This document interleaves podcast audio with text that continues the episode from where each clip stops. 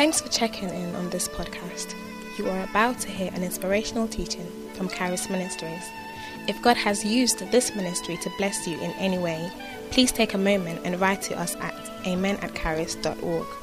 We are always inspired and blessed to hear how God is blessing people all over the world through what He is doing here at Caris. Also, if you would like to support this ministry financially, you can do so online at charis.org so we can continue making podcasts such as this available free of charge.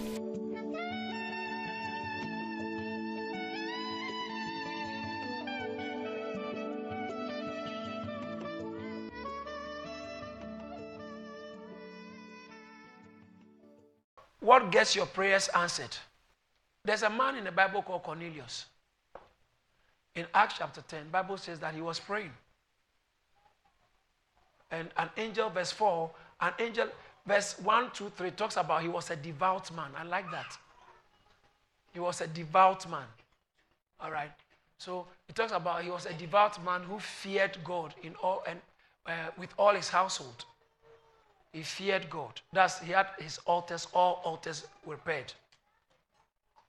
He feared God. Say, fear God. fear God. Look at someone in the eyes and tell the person. Fear God. I know some people can't say it. Say it. Say, fear God. Fear God. Sister, anytime any man puts pressure on you, look at his face and say, You have to fear God in Jesus' name. I cast out that spirit of lust now. Go! Anytime you do that, you, you invite one blessing to your life. Amen. Hallelujah. Amen. Because the brother wants you to save him.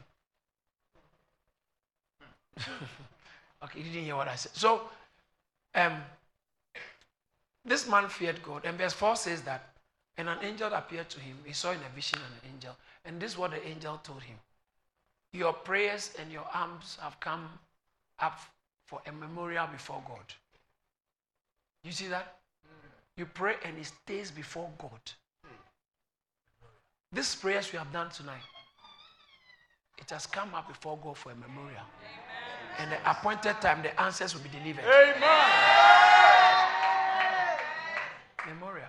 So when you read the verse 30, when Peter got to his house and he was narrating the incident, he said that, uh, verse 30, Cornelius, four days ago, I was fasting until this hour and at the ninth hour, I prayed in my house. He was pray- He was in the midst of prayer. So even though he had some prayers which have come before God for a memorial, at that time he was still praying. He didn't pray once and stopped. So I was in. He said, and I prayed in my house. Excuse me. And behold, a man stood before me in bright clothing. That's the angel. And the verse 31. And he said, Cornelius, your prayers have been heard. Do you see that? He didn't say, I've come before God for memorial, because actually that's the main thing. But it means that God has heard it. And when God, He said, uh, Your alms are remembered in the sight of God. You're giving. God remembers giving. Let's all say that together. God.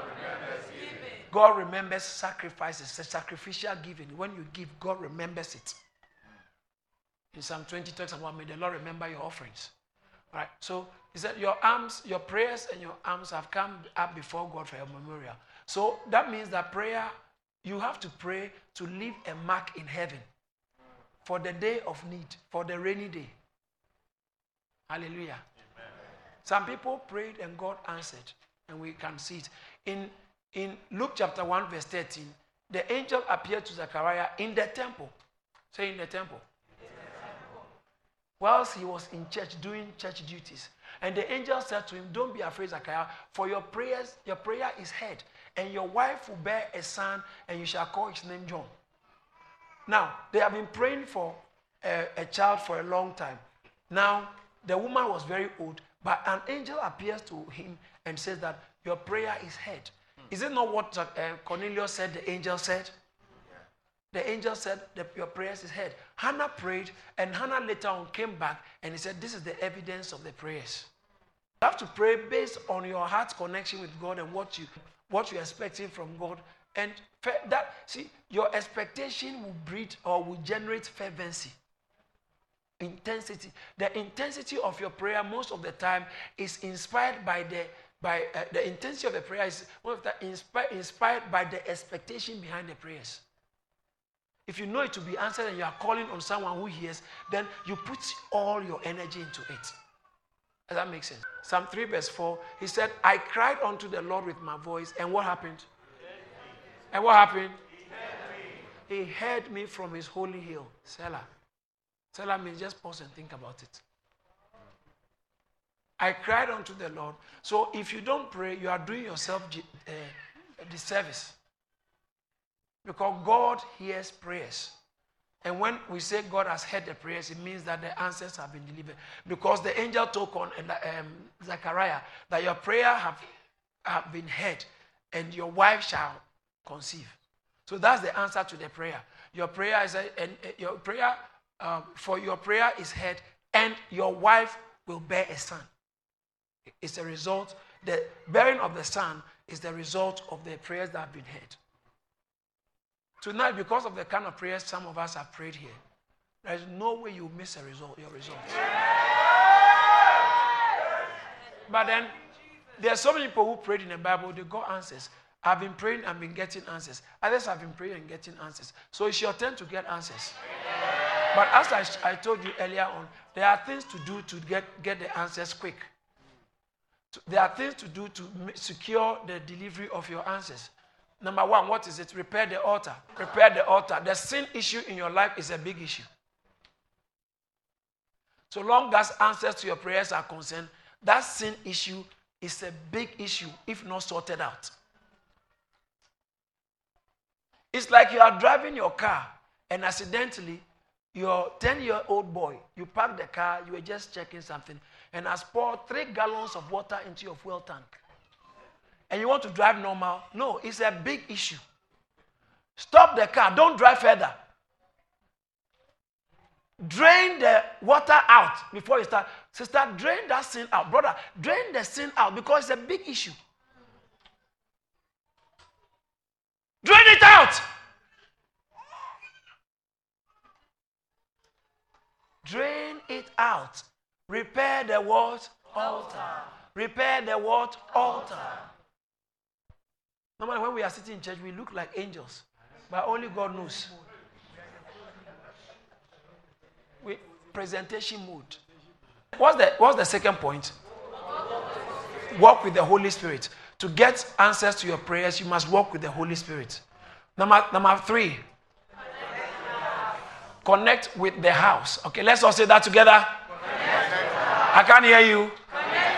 So connect with the house. Whatever, when we say we are fasting, tomorrow, this the, from, from tomorrow, the last seven days of the fasting, for heaven's sake, and for, your, for the sake of your destiny, connect and join the fasting. At least you didn't do the first 14 days. That's come and gone. But just do, don't say me, I'll do only last three days. Connect with the house and get what God has promised over the house. Someone say amen. amen. Number four. Pray with expectation. Why pray when you, when you don't expect the answers? So pray with expectation. If you know, if you know there's no money on the card, why do you want to make an attempt to go to the cash point to withdraw money? You know there's no money on the card. Or you go to Morrison, go to Sainsbury's, you go and finish buying, and then you pull out the card. You know there's no money. Or you go to next Marks and Spencer, you pull out, the, you know there is no money. Or you, you buy something on the internet and it said now put in there. You know it's different if you, you, are, you are not sure. But you just know, you just check your account balance. And it says that available balance is minus three pounds. available balance. Okay. available balance. So you know it's not working. Why are you using it? So you know it won't work. You don't bother to use it. You know that car or that phone is not, is, is not functioning. Why do you want to pick it and make a call from the phone? In the same way, you, you, if you know, if you want to pray, then make sure you know prayer is going to work for you. So don't pray when you think it won't work. But if you know it will work, then, then you will use it. But if you think it won't work, then why are you going to use it anyway? If you know it doesn't work. So we pray because we know God answers prayers. What's the next point? Fear not. There are all kinds of things that will threaten you that don't worry, this prayer, uh, you think this prayer will not work. You know, still, it will, they, will, they will be taken to court and you'll be fine. And, and you're trying to pray. Oh, no, you think you will get married. You will not get married. You are too old now. And you are too like this. You are too like this. No one wants you. No, no woman wants to marry you. Uh, uh, see, yeah, people have said it, but just stay, set your face like a flint.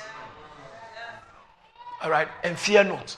Because God, Bible says that for with God, all things are possible. Bible says that your cousin Elizabeth, who was called barren, is now six months pregnant.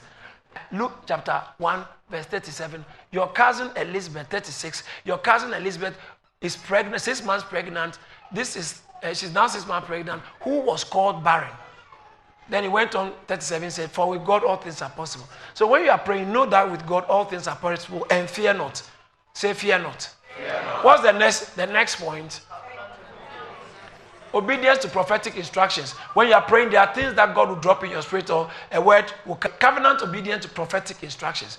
Prophetic in the sense that it's not just any ordinary instruction. Instructions that came out of prayer is prophetic. So covenant obedience, obedience to prophetic instructions. And then number seven. Number seven, take practical steps. All right. Take practical steps. I've said this over and over and over. You want a job, you have prayed for the job, or you've prayed for a job. When you finish, what do you do? Go look for a job. Right? So take practical steps. Number eight, get rid of bitterness and unforgiveness. Get rid of it. Because it will spoil the answers to your prayers. You have bitterness in your heart against someone, unforgiveness in your heart. Yeah, what they did was wrong. But guess what? If you don't get it out of your system, it will end up wronging you and grounding you and frustrating the rest of your future, poison your future. Wow. You can't, uh, you can't receive answers from, for your prayers when there is bitterness in your heart. Mm. Praise the Lord. Hallelujah. Can you imagine? Sir, you come, I say, Come on, lift up your hurry up. Why are you sitting there? Hey. Know, the way sometimes when I'm under the unction, the way maybe I may instruct some things. And then because I just instructed you, uh, don't sleep, stop sleeping, you are so upset. And uh, we are praying for you. You stand here with bitterness and uh, anger in your heart. Uh, what's the next point? Be, be thankful. So you need a thankful heart. All right. So good relationships uh, with accountability figures, people who matter in your life, like your wife, like your husband. All right. Women who insult their husbands, I feel they are very bush. Men who beat their wives are very silly. And they need to be beaten. But I don't see why a husband must hit a wife. You don't, you don't, you, sh- you shouldn't be beating a woman. Yeah, a, a, man who beats a woman is an imbecile. Man shouldn't beat a woman. But woman, you shouldn't insult a man, a, a husband, your husband. No, a, a husband shouldn't beat the wife. Yeah, that's what I mean. Uh, uh, as for man beating woman, that's a different story. Right, what's the next point? Be, be, a thankful heart. Get rid of memory. All right. Be thankful. When you are thankful to God, it releases His grace upon your life. Every time you say, Thank you, Lord, you add something from God to your life. That's the beautiful thing about God. Every time you say, Thank you, Lord, something is added to your life. Every time. Someone say, Thank you, Lord. Thank you, Lord. Say it again. Thank you, Lord. Every time you say, Thank you, Lord, something is added to your life. What? Be thankful. What's the next point? Number 11. Pray with fervency or intensity, like what, the way we're praying tonight. Yeah, because someone is crazy, someone is determined that something must change. So you pray with fervency and intensity. What's the next point? Give voice to the altar. Because remember, I said repair the altar. After you repair the give voice to the altar. Elijah, when he repaired the altar, he didn't just repair the altar. Bible said then he put the sacrifice and put the sacrifice on the altar, and then he fire, and prayed. Fire came. Hannah prayed, and Hannah said, "God, sometimes it can come in the form of a vow. God, if you give me a son, I'll give him back to you, all the days of his life." Hannah honored it. First, First Samuel chapter one. Hannah honored it, brought the child back to God, and Bible said God gave her many more children. And her son became the, the major prophet of Israel. You have to honor the vow, or you give a God, you give God a vow like Hannah did. You may say that some people are here. They say, "Oh God, if you made me get this property, I'll never miss church." And the, the first Sunday after you got the first Sunday, you used it to paint the house.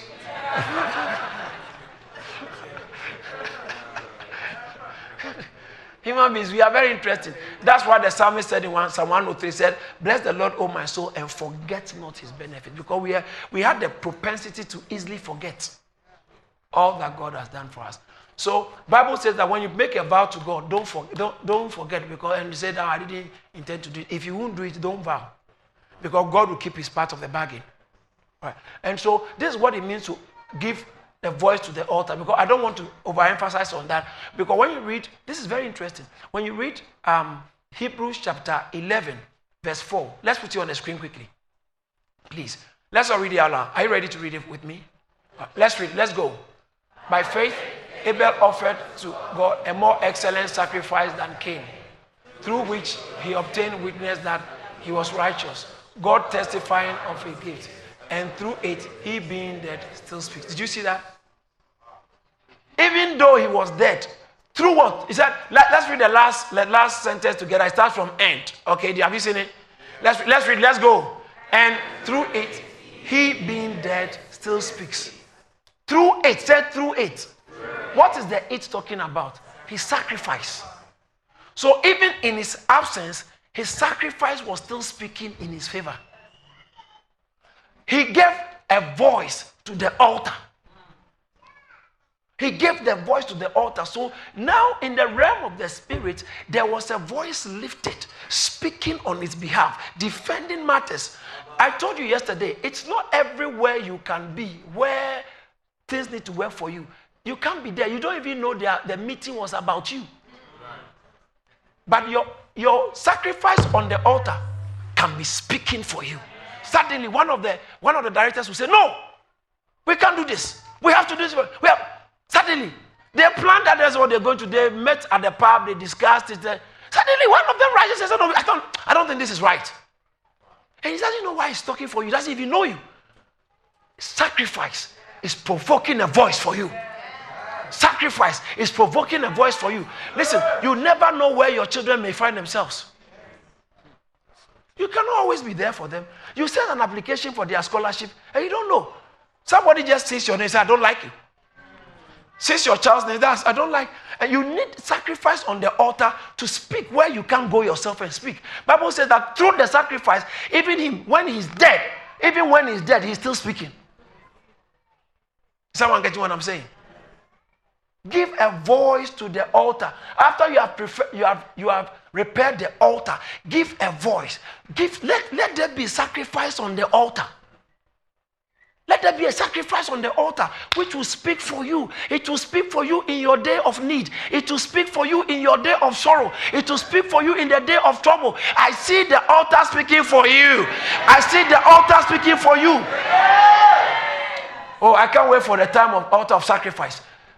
When, when, we were re- getting ready for a child, my wife and I, one day I just by, by I just took a seat. I've said it over and I sent it to Bishop Oyedepo for six and a half years waiting for the child. I sent a seat, a seat to Bishop Oyedepo beside the other steps I took. I didn't see him. Someone was going to say, send the seat to him. And there and then, six and a half years of waiting, it was changed. They sent the seat, I think, in November. February, the egg was growing. Did you see? Where's Harriet? What happened? you remember Harriet? One day, she said, now, that child is an evidence of the voice of an altar. Voice of an altar. She, she, she came to my office one day from work. She called, Hey, I need, I need to see the I need to see Pastor. I said, Okay, just, just come by. I, I, I, she came and so she's there. An envelope in my hands. I give crazily. I always feel it. And most of my money that goes out of my account is church church. And because of that, by God's grace, not just only that, but God has blessed me. God is taking care of me. And but shout hallelujah. hallelujah. So give a voice to the altar. Give voice to the altar. Give voice to the altar. Let the altar speak for you. Let the altar speak for you. Some places you can't speak for yourself, but raise a voice on the altar by your giving, by your sacrifice. Some people are so smart, they can't tithe. They think that they are, they are outsmarting God. They think that they are too well. God has never been in need, will never be in need. He knows how to supply for his work. If he needs money, he can make money come out of the mouth of a fish. If he needs money, we do run out of money and resources. Someone getting it? Give a voice to the altar. I'm drawing a bloodline. The things I went through, my children will not go through it. Put an offering on the altar. Some of you in your family, no one has ever finished school and, and got a job. And none nobody from your bloodline, nobody is working with their certificate.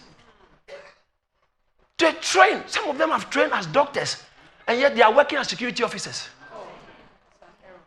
It's an error. A, a whole engineer, well trained engineer, and is, is working as a, a cleaner and care assistant. A whole finished university and has masters and a teaching assistant for eight years in some corner school. Do you understand that? Eh, nursery. It's, it's, it's an error. So God that has not been run out of resources by you and I.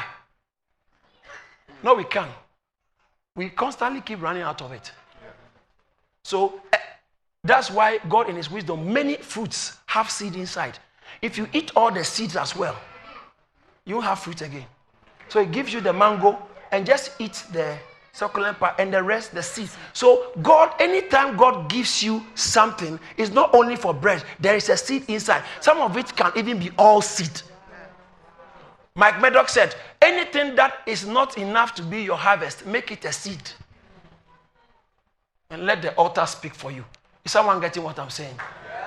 Put your hands together for the Lord. Thank you for listening.